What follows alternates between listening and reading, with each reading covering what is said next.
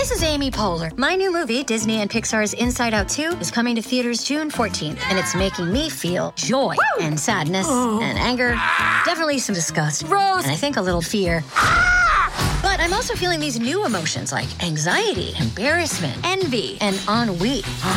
It's what you call the boredom. Okay, that one was weird. It's gonna be the feel everything movie of the summer. Disney and Pixar's Inside Out 2, rated PG. Parental guidance suggested. Only in theaters June 14. Get tickets now.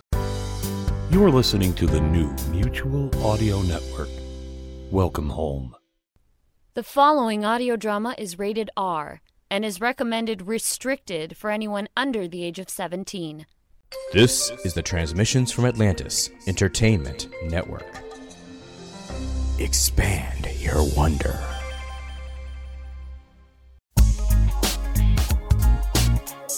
Hey there, JC Delatorre, writer and creator of The Vampires of Whitechapel here. Episode 1 was pretty good, right? Well, thank you for coming back for episode 2. We'll get going in just a second, but I just wanted to make sure that you knew about our Patreon for Transmissions from Atlantis Entertainment. I know you're just starting out, so you don't even know yet if you like our show or not, but if you decide you do, you can be a crucial part of us continuing with future seasons by becoming one of our patrons on Patreon. We have a ton of great perks. For example, you won't have to listen to me pre show, as our Patreon version of these episodes are commercial free. You can also get the newest episode a week early. We have plenty of Patreon exclusives for this audio drama and other shows, plus shows that are Patreon exclusives. Of course, there will be behind the scenes stuff as well. Visit patreon.com slash TFA Entertainment for more information. One last thing Midnight Syndicate was gracious enough to allow us to use their music for this broadcast. All the music you hear can be purchased at midnightsyndicate.com. Thank you so much for listening, and I hope you enjoy the show.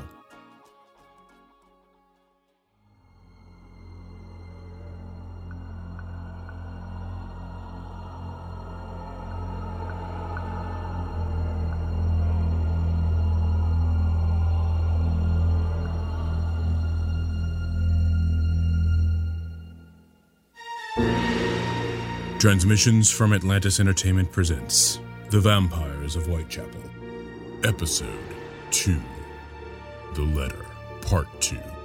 Written by J.C. Delatorre. Note this show contains dramatic scenes of horror and descriptions of violence or gore that may be unsettling to young listeners. Parental discretion is strongly advised. Pardon the intrusion, Governor, but I was frightful worried about you. Hadn't seen you on patrol for a few. Molly Chambers. A whore I had befriended during my vigilance duties. Yes, I've taken ill. It was a voice that sounded nothing like mine. It was more like. Oh, you do look a frightful sight, sir. Can I make you something to eat? Curiously, my mind filled with her thoughts. She had fallen in love with me. Silly whore. I could never love her. But there was something else I wanted. Yes. I need to be fed. Come in, please.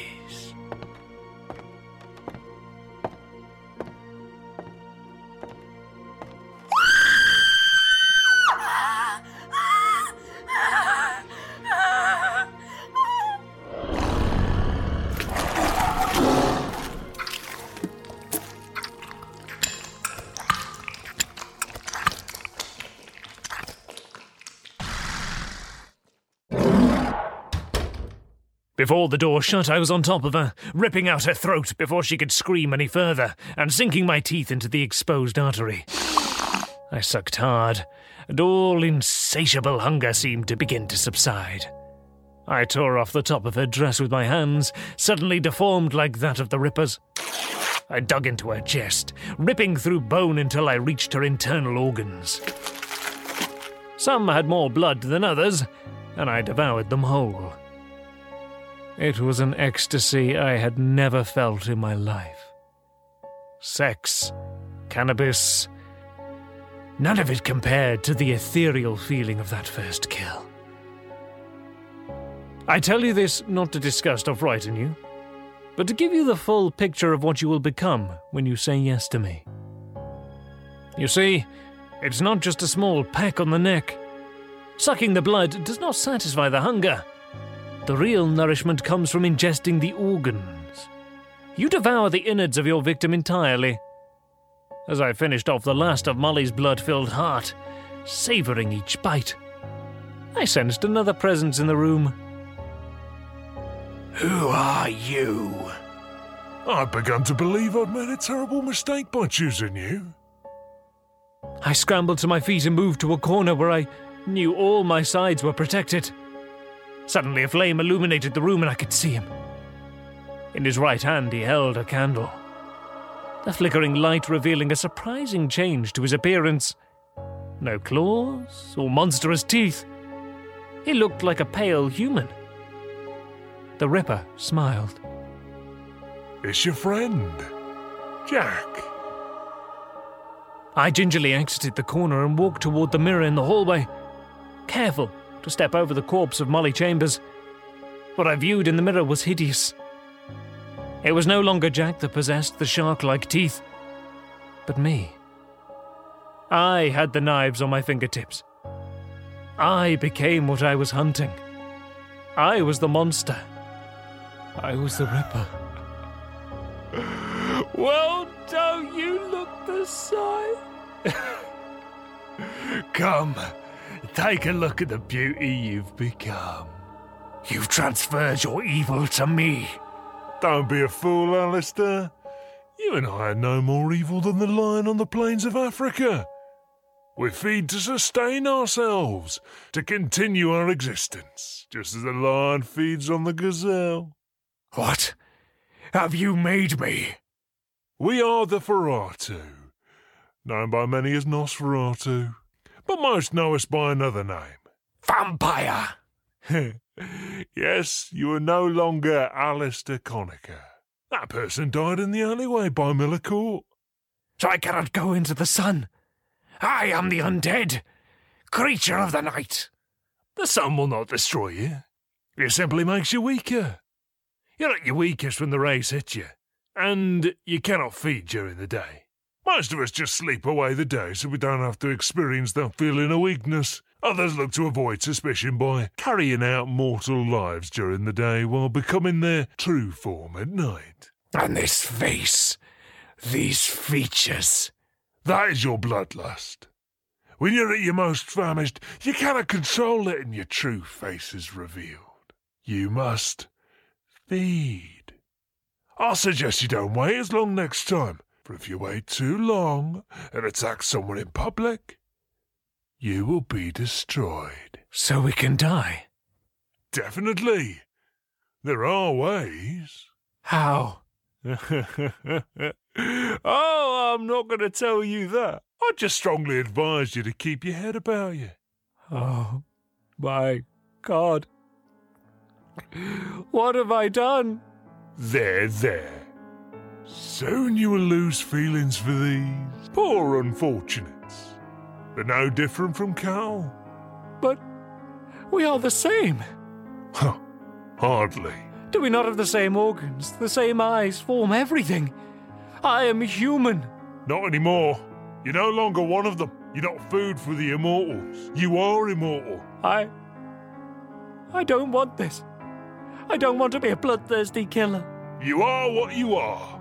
You chose this, remember? I told you you would become as I am. He was right. I had chosen this life instead of sacrificing myself to death. My cowardice brought this on me. There. Now look in the mirror once more. I did as he commanded, and I was me once again. My thin face had returned. My blonde moustache had stains of blood, but it was there. I no longer had the protruding teeth or the claws. Once the lust is satisfied, the monster returns to his cage and leaves you with the cleanup. What am I to do with her? That, brother, is entirely up to you. I like to leave them where they be, flaunt my power and strength in the face of the human beings. Have them fear me because nothing tastes better than the tears of the terrified. He headed to the doorway, turned, and winked at me. I'm off to America. I suggest you join me there or some other place. I've ruined London for our kind. In a flash, he was gone, leaving me weeping at my monstrosity. I dismembered Molly, dumping her into the Thames. They would find her later, but never connected her to the Ripper killings. I left London for Milan, then Rome, Transylvania, Moscow, Paris.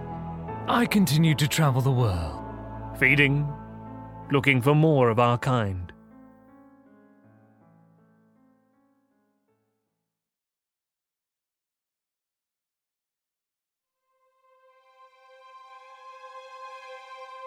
I never saw Jack again.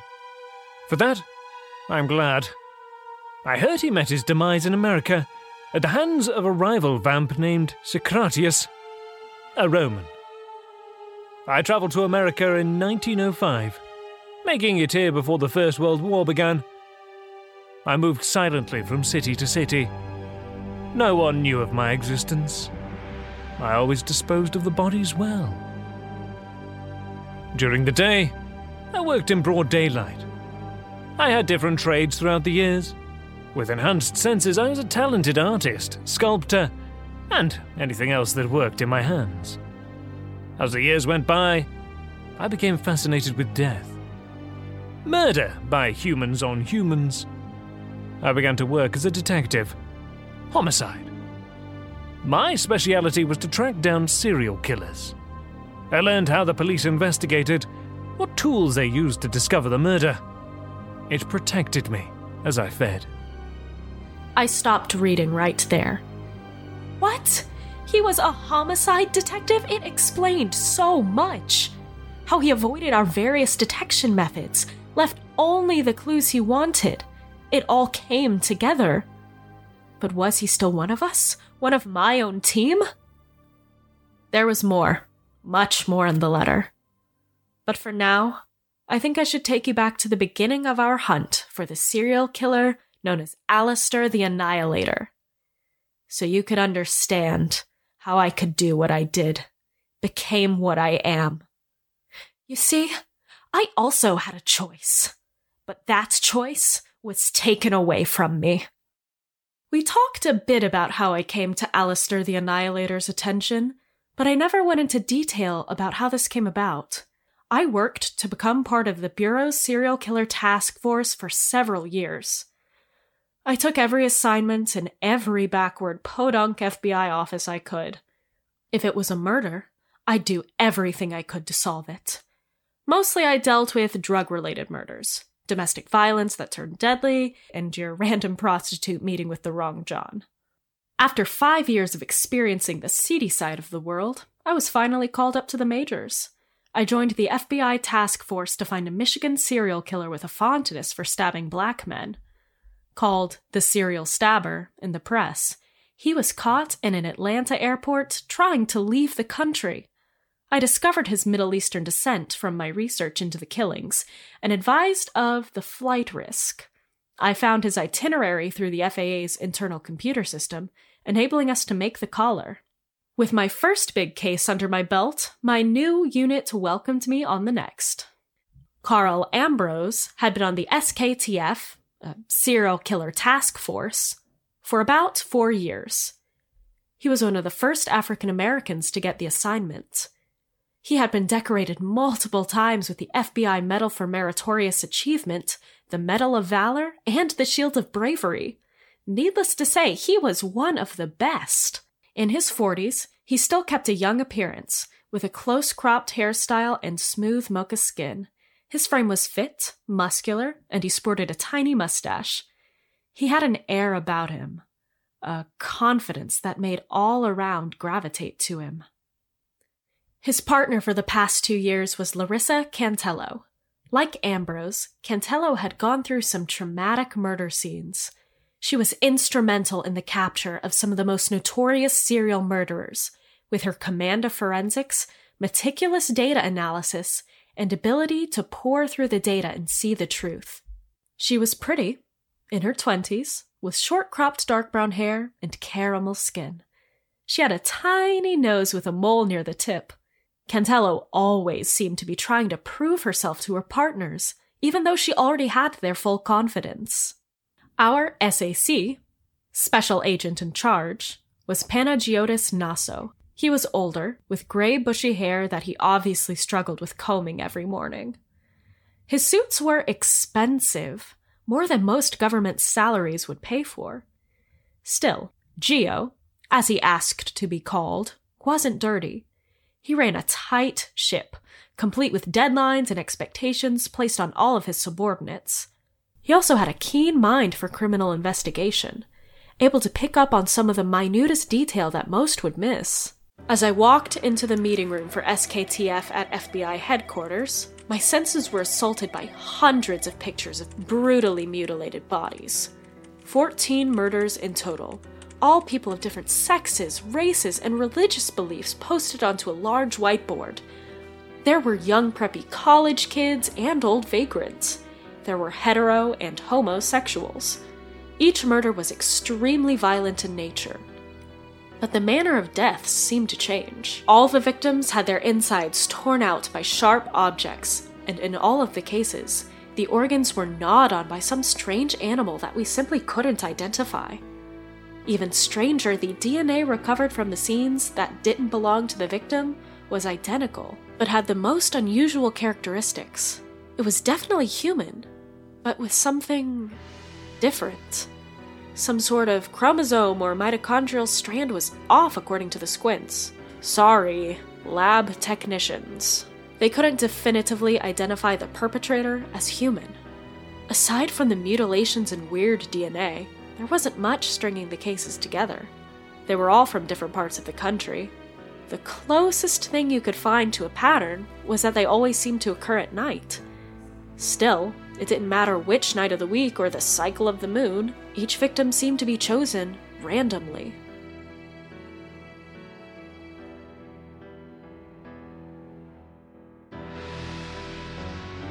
Thank you for listening to Vampires of Whitechapel. If you like our show, subscribe on iTunes, Spotify, or any of the podcast apps that podcasts are aired. Be sure to rate our show. If you'd like to listen to commercial free versions of this podcast and ensure the next season of Vampires of Whitechapel, join us on Patreon at patreon.com slash TFA Entertainment. We will have exclusive Vampires of Whitechapel content, including Patreon only episodes, early access to these episodes, and behind the scenes interviews with actors and creators, all just for you. Join us in two weeks for the next spine tingling chapter of Vampires of Whitechapel. Alistair Conisher and Jack the Ripper were played by Alexander Dottie. Ariana Grayson was played by Kat Noel. Molly Chambers was played by Kat Noel. This episode was written, produced, and directed by J.C. Delatorre. Music for this episode was provided by Midnight Syndicate. Find more of their music at midnightsyndicate.com. You can find out the latest news and developments regarding this audio drama at vampiresofwhitechapel.transmissionsfromatlantis.com and our Facebook page. Be sure to follow the Vamps on Twitter at Ariana Grayson, at Alistair the Vamp, and at Jack the Ripper WC. But be warned, if you at them, they just may at you back. This has been a production of Transmissions from Atlantis Entertainment.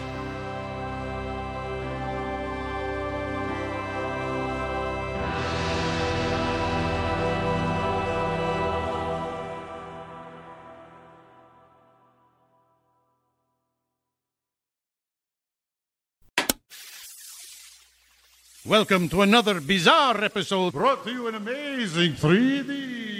3D radio.